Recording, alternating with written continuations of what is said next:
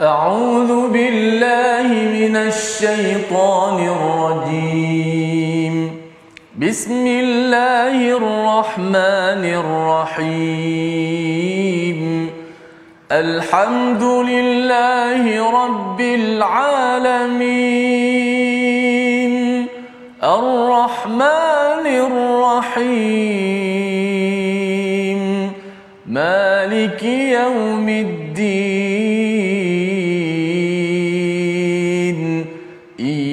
إياك نعبد وإياك نستعين. اهدنا الصراط المستقيم. صراط الذين أنعمت عليهم غير المغضوب عليهم ولا الضالين. الضالين.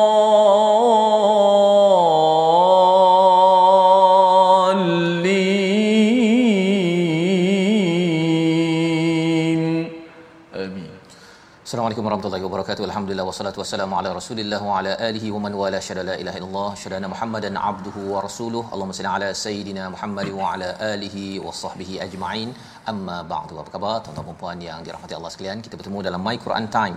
Baca faham amal pada hari ini untuk sama-sama kita meneruskan halaman yang ke-412 selepas kita mengulang kaji semalam 6 halaman ya daripada surah yang ke-30 daripada surah yang ke-31 halaman yang pertama dan hari ini kita akan melihat kepada apakah nasihat-nasihat daripada seorang tokoh seorang individu yang diberikan hikmah oleh Allah Subhanahu Wa Taala yang kita doakan pada tuan-tuan yang berada pada hari ini di depan kaca TV di depan Facebook ya untuk sama-sama diberikan hikmah oleh Allah Subhanahu Wa Taala dengan kita selalu berinteraksi dengan tilka ayatul kitabil hakim sebagaimana dinyatakan pada ayat nombor nombor 2. Mari sama-sama kita hari ini bersama Ustaz Tirmizi. Apa khabar Ustaz?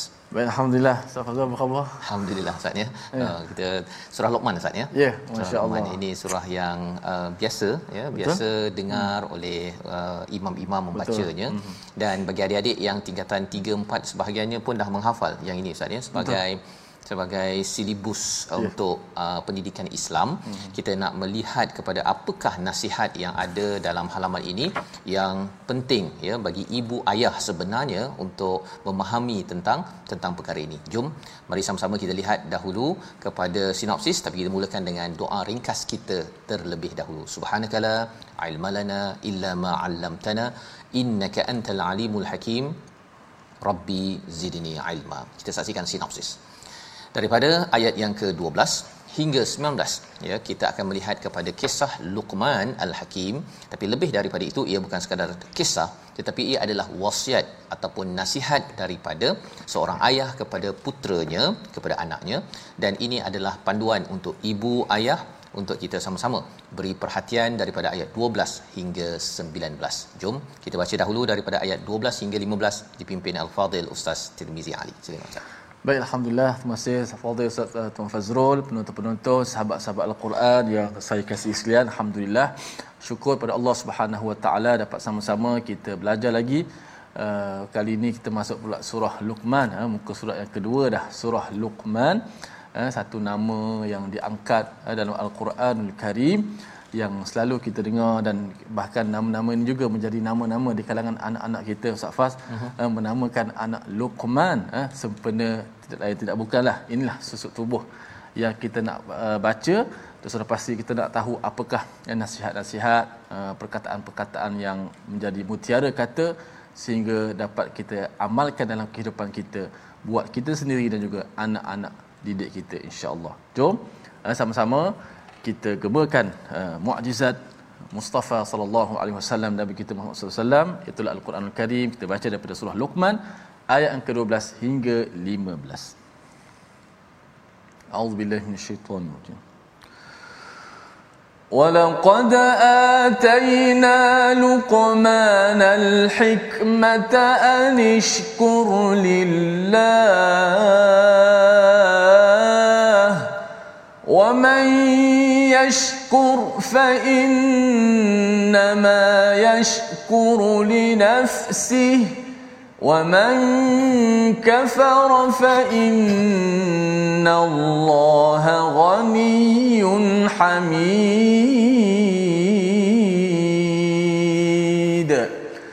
وإذ قال لقمان لابنه وهو يا بني لا تشرك بالله.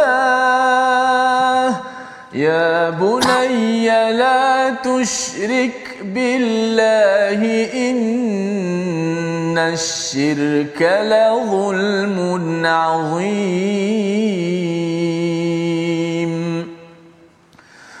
ووصينا الإنسان بوالديه حملته أمه حملته أمه وهنا على وهن وفصاله في عامين. وفصاله في عامين أن اشكر لي ولوالديك إلي المصير. وإن جاهداك على أن تشرك بي ما ليس لك به علم فلا تطعهما. فلا تطعهما وصاحبهما في الدنيا معروفا واتبع سبيل من أناب إلي ثم إلي مرجعكم فأنبئكم بما كنتم تعملون.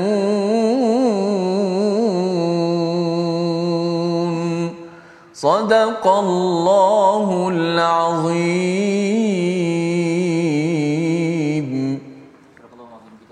Daripada ayat yang ke-12 hingga yang ke-15 daripada surah surah Luqman. Dan ia adalah satu peringatan kepada kita ya untuk sama-sama memerhati kepada apakah peranan ya bagi seorang ibu ayah di dalam sebuah keluarga. Dan Allah memulakan ya dengan perkataan walaqad ataina luqmanal hikmata anishkur lillah. Dan sesungguhnya kami telah memberikan kepada seorang insan seorang insan yang bernama Luqman ya seorang tokoh yang hidup beberapa ribu tahun yang lepas. Ada yang menyatakan dia adalah orang kulit hitam. Ada yang kata dia adalah seorang tukang kayu. Tapi ia tidak penting. Yang pentingnya Allah menyatakan namanya Luqman yang diberikan hikmah oleh Allah Subhanahu Wa Taala. Penting diberitahu ataupun dimaklumi di sini bahawa hikmah itu bukanlah diusahakan oleh Luqman. Tetapi ia adalah anugerah ataina. Kalau kita tengok dalam surah al-qasas sebelum ini bila qarun mendapat mendapat harta itu juga adalah anugerah daripada Allah Subhanahu Wa Taala. Mengiktiraf Allah sebagai pemberi anugerah adalah penting bagi segala nikmat yang kita ada. Dan ini yang Allah nyatakan dengan istilah ataina luqmanal hikmata anishkur lillah. Bagaimanakah Luqman ya mendapat hikmah ini? Sudah tentunya apabila apabila kalau kita melihat pada ayat nombor 2 daripada surah Luqman ini tilka ayatul kitabil hakim berinteraksi dengan dengan wahyu yang mempunyai kebijaksanaan ataupun hikmah ya di dalam dalam kehidupan. Jadi apabila kita baca al-Quran berulang kali, kita sebenarnya sedang mencedok hikmah kepada kepada diri kita ustaz ya.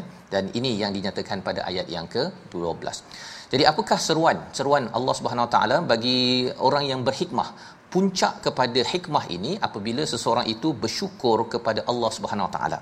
Ya, puncak kepada hikmah, orang kata dia belajar tinggi, banyak ilmu, maka kalau kita tengok akhlaknya itu ialah mampu bersyukur. Apa maksud bersyukur? Selepas ini ayat yang ke-13 akan bercakap tentang uh, syakara itu ustaz ya. Mm-hmm. kalau disusunkan ataupun diterbalikkan perkataan itu mm-hmm. dia jadi syaraka ya. Syaraka ini adalah orang yang memberi uh, pujian kepada tempat yang salah. Itu syirik ya. Tetapi syaraka ataupun syakara ini adalah orang yang memberi pujian ya kepada tempat yang betul. Iaitu apa? Segala nikmat yang ada dalam hidup kita ini sebenarnya adalah hanya layak ya pujian itu tertentu kepada Allah Subhanahu wa taala. Ini yang disampaikan kepada kita. Dan apa kesan syukur Allah menyatakan wa man yashkur fa innama yashkuru li nafsihi orang yang bersyukur itu sebenarnya adalah orang yang memberi kesan kepada dirinya. Kita mungkin cakap uh, terima kasih kepada anak kita ataupun anak kita cakap terima kasih kepada kita dalam uh, kita dapat uh, minum ke ataupun ditolong sesuatu. Bila kita cakap terima kasih tersebut ya sebenarnya uh, orang yang bercakap terima kasih yang bersyukur itu dia yang mendapat manfaat terlebih awal berbanding dengan uh, orang yang di di ucapkan terima kasih tersebut. Jadi apabila kita bersyukur kepada Allah Subhanahu Wa Taala ya anishkur lillah uh, sebenarnya ia bukannya untuk Allah ia hanyalah kesannya itu kepada diri kita sendiri dan kalau seseorang itu kufur kepada sesuatu nikmat maka sesungguhnya Allah itu ghani Allah itu kaya. Ya Allah tidak perlukan kepada uh, kesyukuran daripada kita untuk solat untuk kita baca Quran untuk cakap alhamdulillah. Dan Allah ini adalah Hamid iaitu maha ter, terpuji iaitu Allah ini tetap juga dimuliakan tetap juga dipuji oleh makhluk seluruh dunia kalaupun kita tidak bersyukur kepada Allah Subhanahu Wa Taala. Jadi ini adalah ayat yang ke-12 melatari kepada siapa Luqman seorang insan yang diberikan hikmah oleh Allah Subhanahu Wa Taala. Pelajaran untuk kita apa? Satu kita akan pastikan kita ini kalau boleh hari ini kita senaraikan 3 4 perkara Ustaz ya. Apa yeah. yang saya syukur? Hmm. Ha, pasal sebenarnya kalau ciri orang beriman dia syukur, ciri orang yang tak beriman dia kufur. Memang itu pun istilah kufur. Dan orang yang kufur ini dia um, putus asa daripada rahmat Allah Subhanahu Wa Taala yang kita belajar sebelum ini. Kesannya apa? Dia ketika berhadapan dengan sesuatu cabaran, uh, dia tetap juga hanya fokus kepada mata lalat. Ha, tengok kepada perkara yang tak baik, tak baik, tak baik. Tapi bagi orang yang yang ada hikmah, yang ada syukur, dia walaupun ujiannya amat perit, mungkin bercakap tentang sakit berkaitan dengan duit tak berapa cukup ada cabaran keluarga dalam tempat kerja. Tetapi masih lagi fokus kepada kepada ke kebaikan yang Allah anugerahkan. Dan itu memberi kesan kepada kita. Ya kalau kita tambah sikit daripada surah yang ke-14 yang kita belajar sebelum ini wala in syakartum la azidannakum. Jika kita bersyukur apa yang kita buat ini sebenarnya menambah lagi nikmat kepada kepada diri kita maka bermulalah satu nasihat daripada Luqman pada ayat 13 Ustaz ya. Wa id qala luqmanu libnihi wa huwa ya'idhuhu ya bunayya la tusyrik billah. Ini adalah satu frasa ataupun satu ayat yang hebat pasal kita beri perhatian wa id qal ya. Bila bercakap tentang wa id qal ini maksudnya Allah suruh kita flashback balik semula sejarah peristiwa bagaimana seorang ayah yang bercakap kepada kepada anaknya ya bercakap kepada anaknya. Jadi ia dirakamkan. Bila ayah-ayah bercakap dengan anak pada hari ini ianya sebenarnya dirakam oleh Allah Subhanahu taala. Kalau boleh kita mencapai standard ayat nombor 13 ha, jangan sampai ayah tak nak bercakap dengan anak ataupun anak tidak mahu bercakap dengan ayah ya. Ha, jadi di sini kalau kita perasan uh, tidak diberi perhatian kepada anak ustaz ya. Hmm. diberi perhatian kepada Luqman. Poinnya apa?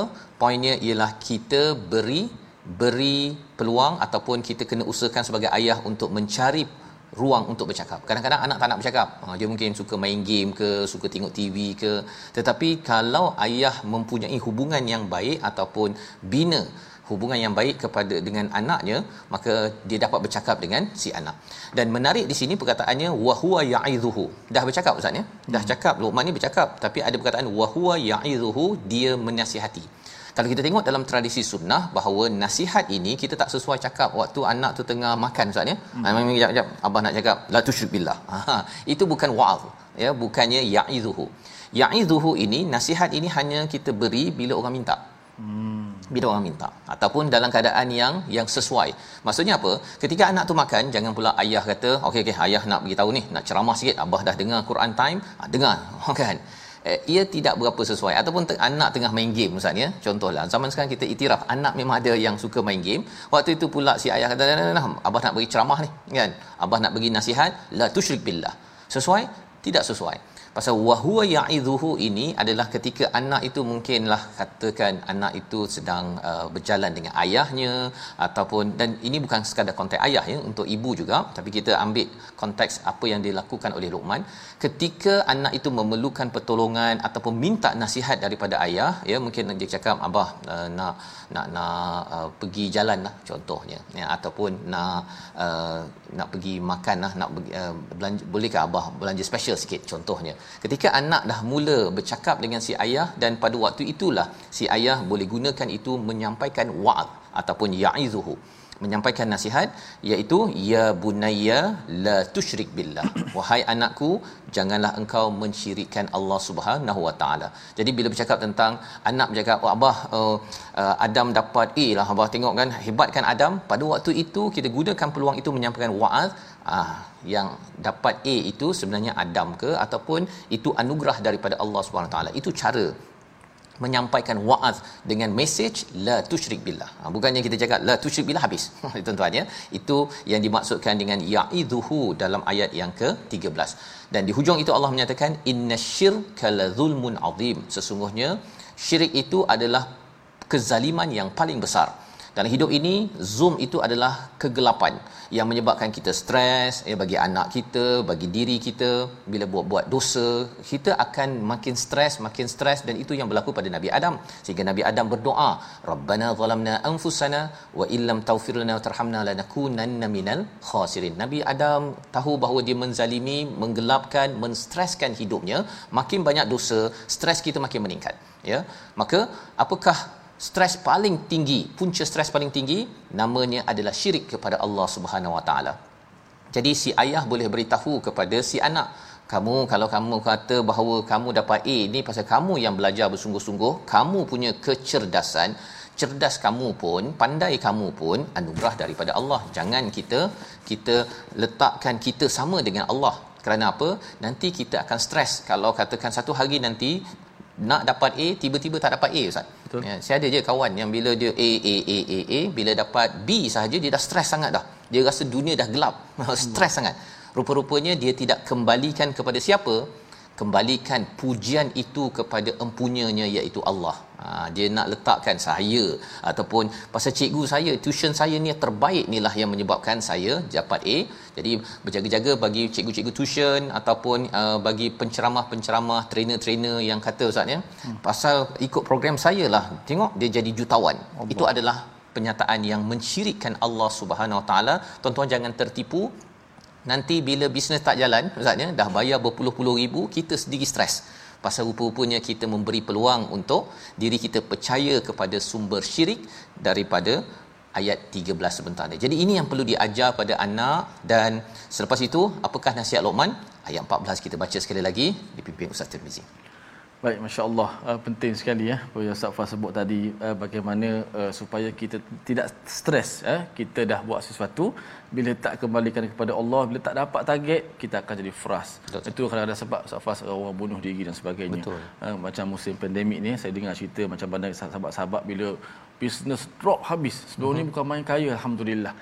Bila drop, ada yang cakap dengan saya, Ustaz, Ustaz kalau saya tak ada iman, saya bunuh diri dah. Betul bila jatuh macam tu kan kuasa Allah Betul. maka bila kita kembali kepada Allah kalau kita tak dapat target apa yang kita nak pun kita dah redha kita dah pasrah sebab kita uh, minta tolong kepada Allah Subhanahu Wa Taala jom kita baca ayat 14 wasiat seterusnya sah ya betul hmm. Allah ووصينا الإنسان بوالديه حملته أمه. حملته أمه.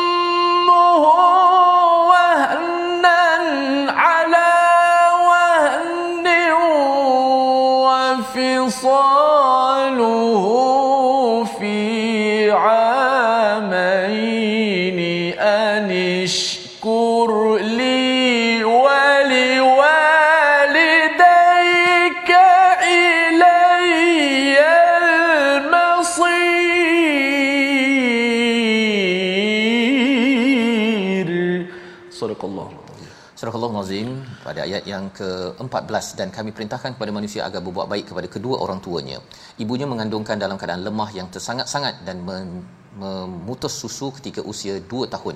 Bersyukurlah kepadaku dan kepada kedua orang tuamu hanya kepada aku kembalimu. Bermula daripada awal Allah menyatakan ber uh, kena jaga kepada dua orang tua. Di tengah-tengah ayat itu Allah fokuskan kepada ibu yang wahnan ala wahnin, lemah atas lemah dan kemudian di hujung itu Allah kata sila bersyukur kepadaku kepada dua ibu bapamu. Mengapa? Ya, ustaz ya, kalau kita tengok banyak uh, uh, pedoman daripada ayat yang ke-14 ini, perkataan hmm. wawasaina itu okay. pun sendiri amat mahal. Disebabkan apa? Disebabkan pada ayat 13 Luqman bercakap Luqman bercakap. Tetapi pada ayat 14 mungkin kita bercakap tentang uh, ke, uh, hubungan ibu ayah ya dengan anak. Kadang-kadang ayah nak menyatakan okey jangan syirik kepada Allah, kita kena bina hubungan yang baik. Dalam masa sama kamu kena dengar cakap abah. Ya, abah ini kamu kena bersyukur pada pada abah. Tetapi adakah itu ciri orang yang berhikmah? Orang yang bersyukur dia tidak minta orang lain bersyukur kepadanya. Ha, ya. Orang yang bersyukur dia selalu bersyukur kepada Allah dan dia tahu bahawa segala nafkah yang diberikan segala uh, masak tom yam gosok baju yang dibuat oleh ibu dia tidak akan seorang ibu tidak minta. Kamu kena bersyukur pada mak pasal mak lah mengandungkan kamu 9 bulan 10 hari gosok baju apa sebagainya. Itu adalah ciri orang yang kurang bersyukur kerana mengungkit apa yang telah dibuat. Jadi kerana Luqman ini tidak menjadi orang yang yang mengungkit maka Allah memberikan satu wasiat Allah perkataan ayat 14 ini bukan perkataan Luqman tetapi daripada Allah kami berwasiat kepada setiap manusia bahawa biwalidayhi hamalathu ummuhu wahnan ala wahnin. Bahawa kedua ibu bapa kamu ini adalah satu wasiat. Kamu kena jaga betul-betul ya jaga hak yang patut dan ingatlah ketika ibu kamu itu lemah atas lemah menyusu kamu sehingga dua tahun bersyukurlah kepada kedua kepada aku kepada Allah dan juga kepada kedua ibu bapamu jadi ini adalah satu peringatan membawa kepada perkataan pilihan kita pada hari ini. Iaitu azuma iaitu bermaksud menghargai ataupun membesarkan kita akan melihat ya bagaimana ayat 13 sebentar tadi innasyirka la zulmun azim. Hmm. syirik itu adalah punca kegelapan stres yang paling besar yang perlu kita jauhi. Dan itulah nasihat tarbiyah tauhid yang perlu diusahakan oleh seorang ayah seorang ibu membina masyarakat insan yang yang berhikmah dan soleh. Kita berehat sebentar, kembali dalam My Quran Time, baca faham amal insya-Allah.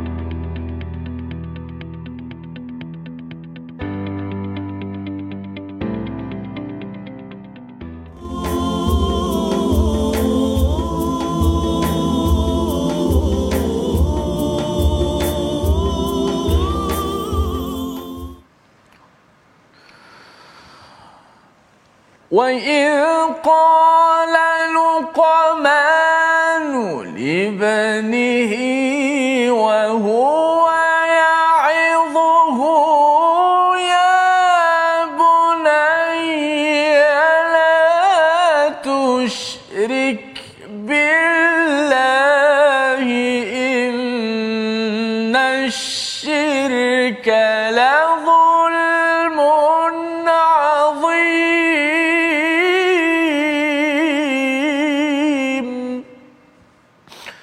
Dan ingatlah ketika Luqman berkata kepada anaknya, suatu dia memberi pengajaran kepadanya, wahai anakku, janganlah engkau menyekutukan Allah.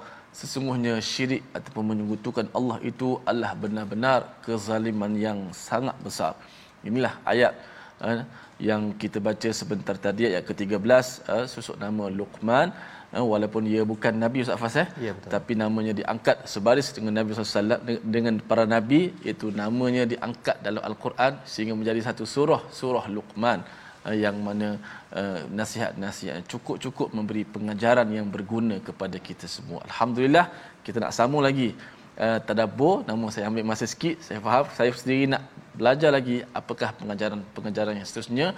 Yang bernilai untuk sama-sama kita terapkan kepada uh, sahabat-sahabat anak-anak kita insya-Allah. Jom kita ambil tajwid sikit pada hari ini. Pilihan hukum tajwid pada hari ini kita nak belajar tentang tetap kalimah Luqman uh, yang yang kita ambil sebagai contoh. Tengok kita slide kita kita tengok di slide uh, tajwid kita. Qalqalah sughra pada kalimah uh, Luqman dalam surah Luqman ayat 412 walaqad ataina luqmanal hikmah. So huruf qaf itu yang yang mati itu berada di tengah tengah kalimah. Maka dia hukumnya adalah qalqalah sughra. Qalqalah uh, sughra itu yang paling kecil lah tingkatan yang paling ringan. Jadi tiga lah sughra wusta sederhana dan kubra paling kuat. Ha, so luqman ni uh, adalah qalqalah sughra. Ha, maka qalqalah sughra kita baca sesuai dengan uh, kita kata martabat je. Walaqad atayna luqmanal hikmah luqma luqma ha, sekadar itu saja.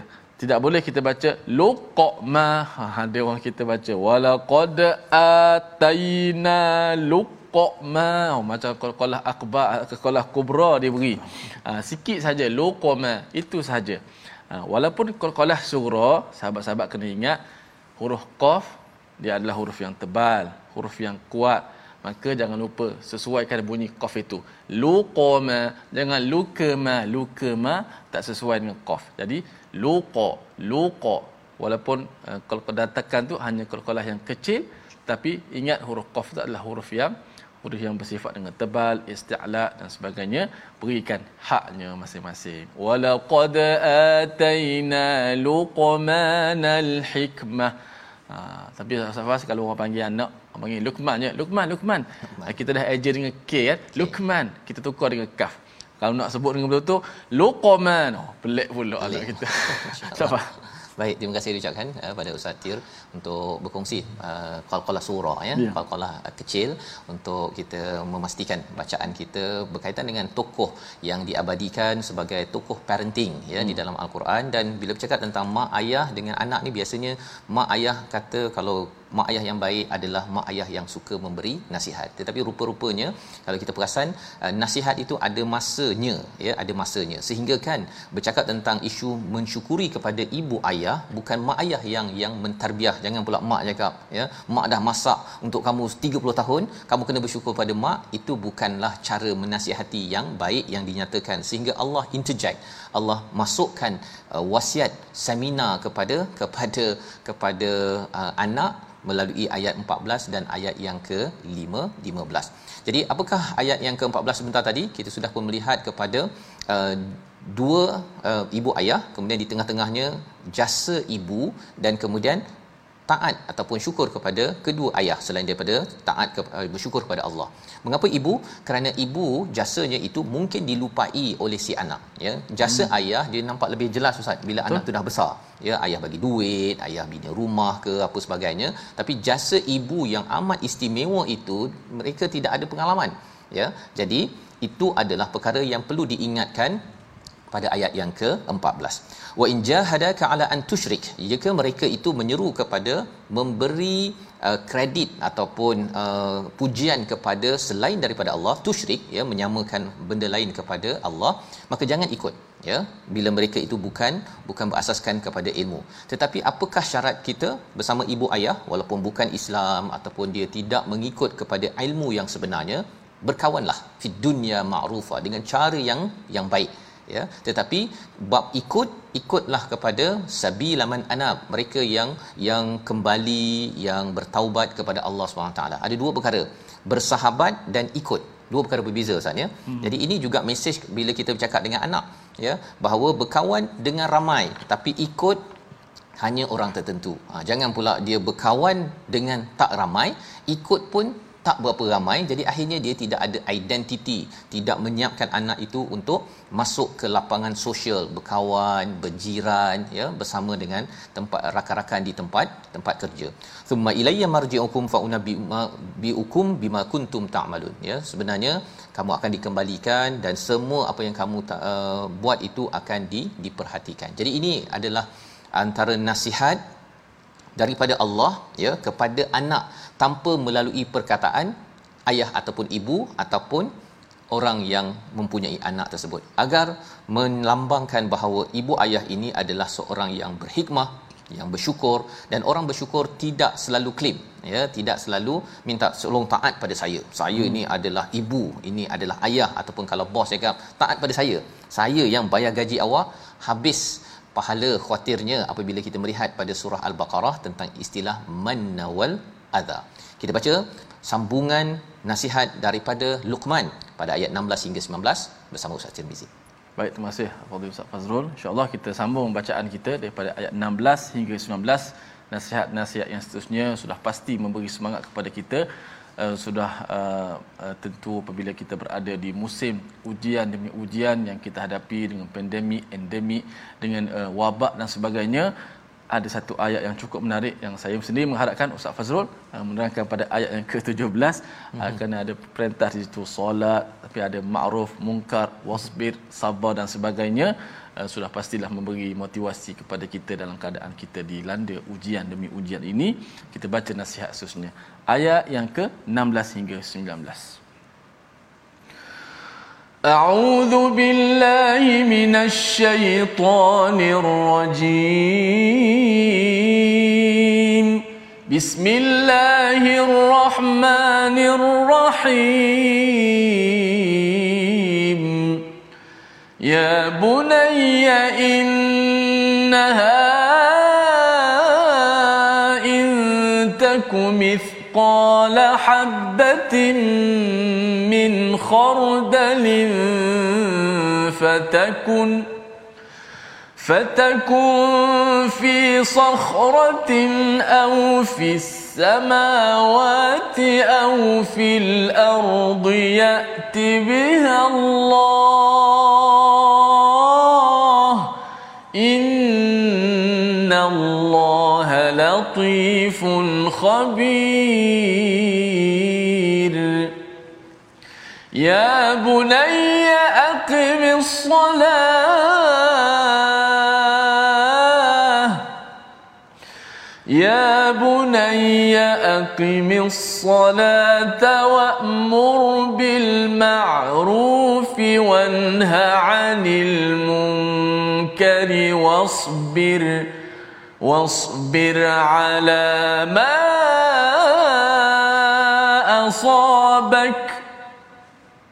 إن ذلك من عزم الأمور. ولا تصعر خدك للناس ولا تمش في الأرض مرحا.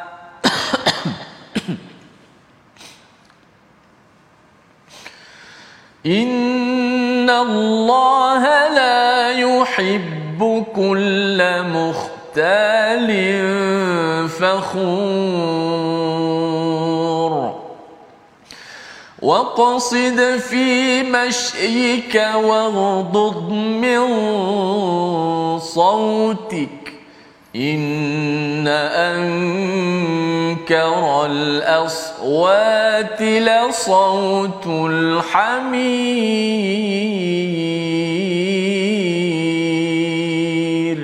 صدق الله العظيم Surah Al-Nazim itulah bacaan ayat 16 hingga 19 menyambung kepada perkataan Luqman ya kali ini menyambung kembali Luqman menyambung dengan perkataan ya bunayya kali kedua ya kalau kita tengok pada awalnya tadi pada ayat yang ke-13 apa maksud ya bunaya? Wahai anak kesayanganku ya ataupun yang abah sayang yang mak sayang ataupun yang di dikasihi uh, ya. Dengan panggilan-panggilan yang manja ustaz ya itu adalah uh, bagaimana komunikasi seorang ayah ibu uh, tone ataupun hmm. nadanya itu adalah dengan nada kasih sayang uh, bukannya menjerkah ataupun menjerit itu adalah perkara yang uh, perlu kita minimumkan kerana itu adalah lambang hikmah yang mungkin kurang pada pada waktu ianya di diujarkan ya bunayya innaha in taqum mithqala habatin ya jikalah ada satu biji sawi ya yang berada di satu batu besar ya istilahnya fi sahrah itu maksudnya dalam batu besar.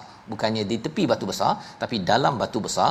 Au fis samawat au fil ard ya iaitu yang berada di langit ataupun berada di bumi. Ia semuanya akan hadir akan diketahui oleh Allah Subhanahu wa taala. Innallaha latifun khabir. Allah ini amat latif apa maksudnya di sini? Ini adalah satu nasihat daripada Luqman untuk melambangkan muraqabah ya, tentang kedekat, kedekatan dengan Allah Subhanahu Wa Taala. Anak bila diajar jangan syirik, berbuat baik kepada ibu ayah. Yang seterusnya ialah untuk rasa bahawa Allah itu amat dekat. Allah itu adalah latif dan Allah itu adalah khabir. Allah ini amat seni. Dan kalau katakan tak kita lah ustaz ya. Mm-hmm. Kalau katakan kita nak minta anak kita uh, dap, cari sebiji uh, biji sawi ya di batu yang besar ya. Biji sawi itu dalam batu. Ianya memerlukan kepada apa? Kepada usaha yang kuat. Nak pecahkan semua batu-batu yang ada dan mestilah pecahkan itu pada tahap yang amat kecil sampai biji sawi barulah jumpa biji sawi. Kalau batunya besar begini biji sawi begini kalau kita pecah dua sahaja tak jumpa biji sawi tersebut. Jadi nak ceritanya apa? Nak ceritanya ialah kalau katakan bagi manusia perkara itu adalah amat sukar. Amat sukar. Perlukan tenaga yang kuat perlukan kepada detail butiran yang ada. Tetapi bagi Allah itu adalah amat amat mudah bagi Allah Subhanahu taala.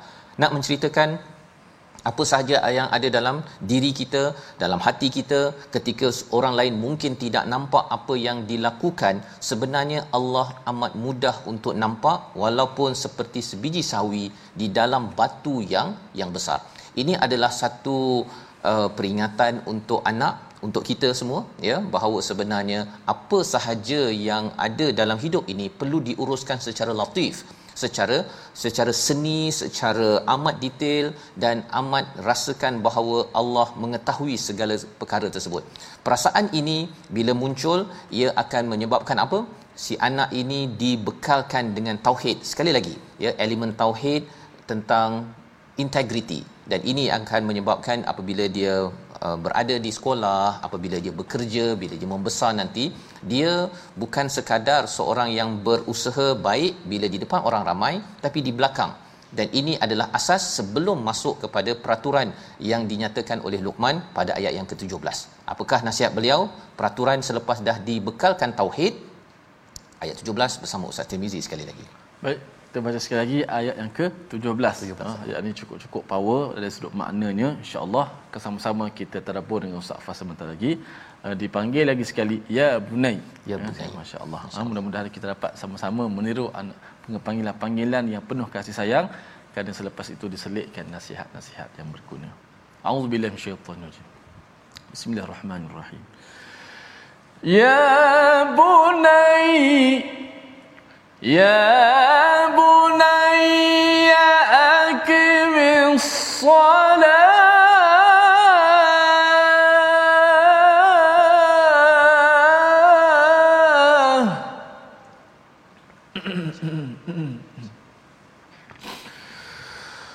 يا بني أقم الصلاة وأمر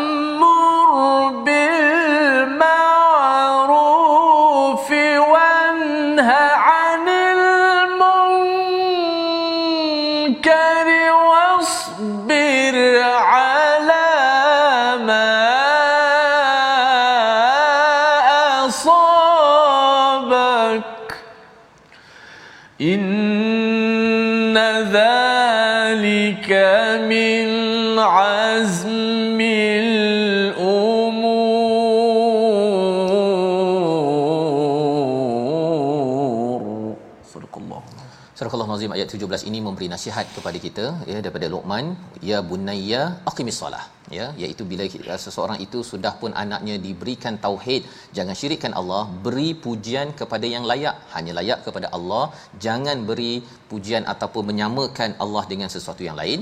Dan seseorang itu apabila sudah sensitif dengan Allah Subhanahu Wa Taala pada ayat yang ke 16 sebentar tadi maka akan dirikan solat Ha, di dalam al-Quran ini solat ini dieja dengan sad lam waw ta ya. itu ustaz ya berbanding hmm. dengan solat burung hmm. dieja dengan sad lam alif ta disebabkan solat uh, orang Islam ini ialah doa dan juga agama. Maksud lain bagi solat ini.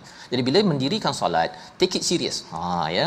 Sila ambil serius anakku tentang mendirikan solat dan bagi anak yang sudah dibimbang dibimbing ha, bukan dibimbang dibimbing dengan tauhid yang sudah rasakan betapa Allah amat latif Allah amat mengetahui Allah akan memimpin dan membantu saya baiklah saya dirikan agama saya dan buktinya adalah solat seorang yang mendirikan solat yang serius ini apa kesannya? Wa'mur bil ma'ruf wanha 'anil munkar. Itulah agama kita. Hmm. memperjuangkan keadilan mengajak ke arah kebaikan menegur kepada kemungkaran. Anak ini bila ada kawan mengumpat nanti kerana solat sudah dijaga dia tahu Allah ini tahu. Uh, walaupun sebiji sebiji sawi ya tidak boleh nak uh, mensyirikkan Allah saya tak takut dengan orang ini. Orang anak yang solat ustaz jadi pemberani. Allah jadi pemberani. Hmm. pasal dia ada Allah dia tahu dah Allah dah segala-galanya ya. Allah yang boleh menjaga seluruh alam ini. Jadi bila dia dah selalu solat dia ada perkataan yang baik untuk mengingatkan pada kawannya eh tak boleh ngumpat cikgu. Ha, tak boleh kutuk-kutuk cikgu dekat sekolah. Ataupun bila sampai tempat kerja tak boleh pula kutuk pada bos ke pada staff lain ke nak apa sebagai nak tikam belakang. Pasal apa? Kalau kamu buat begini sebenarnya kita tak berkat rezeki yang kita buat ataupun yang kita ambil ini kesan daripada solat dan nak memperjuangkan keadilan ini memang ada cabaran. Mungkin orang kata hmm, poyolah pula. Kan nak jadi baik. Maka wasbir ala ma asaba. Bersabarlah ya atas apa ujian yang melanda. Inna dzalika min azmil umur. Memang ini urusan yang berat tetapi ia berbaloi kerana ia adalah ciri nabi-nabi ulul azm ya. Nabi-nabi yang lima itu mereka digelar ulul azm kerana mereka menguruskan apa yang dibuat pada ayat 17. Maksudnya anak kita ini sedang kita didik dengan standard untuk mengikut kepada nabi-nabi yang yang solat dan juga memperjuangkan ke keadilan. Seterusnya pada ayat 18, jangan buat muka. Ha jangan buat muka ya. Wala tusair haddaka linnas. Bukan sekadar uh, perkataan ataupun uh, apa suara tapi Allah kata jangan kamu palingkan wajahmu. Ha contohnya ayah mungkin suruh semayang Ustaz ya. Anak ya. buat buat kita muka macam tu muka itu pun sebenarnya tidak dibenarkan untuk dipalingkan. Selain daripada cara berjalan itu perawakannya mesti jangan marha ya. Istilah marha ini jangan sombong kerana Allah tidak suka orang yang khayal. Dia rasa dirinya power hebat muhtal ya. Muhtal daripada perkataan khayal dia rasa dirinya wah saya ni hebat. Jadi dia berjalan dengan bongkak dan juga fakhur menyatakan dirinya amat amat hebat. Bermula daripada apa? Jaga bahasa badan bahasa muka ya. Jangan anak tu kalau katakan dia mencebik begitu ya ayah kena kena mengajar perkara tersebut. Okey. Boleh nasihat dengan elok kerana itu adalah asas untuk mengelakkan daripada sombong.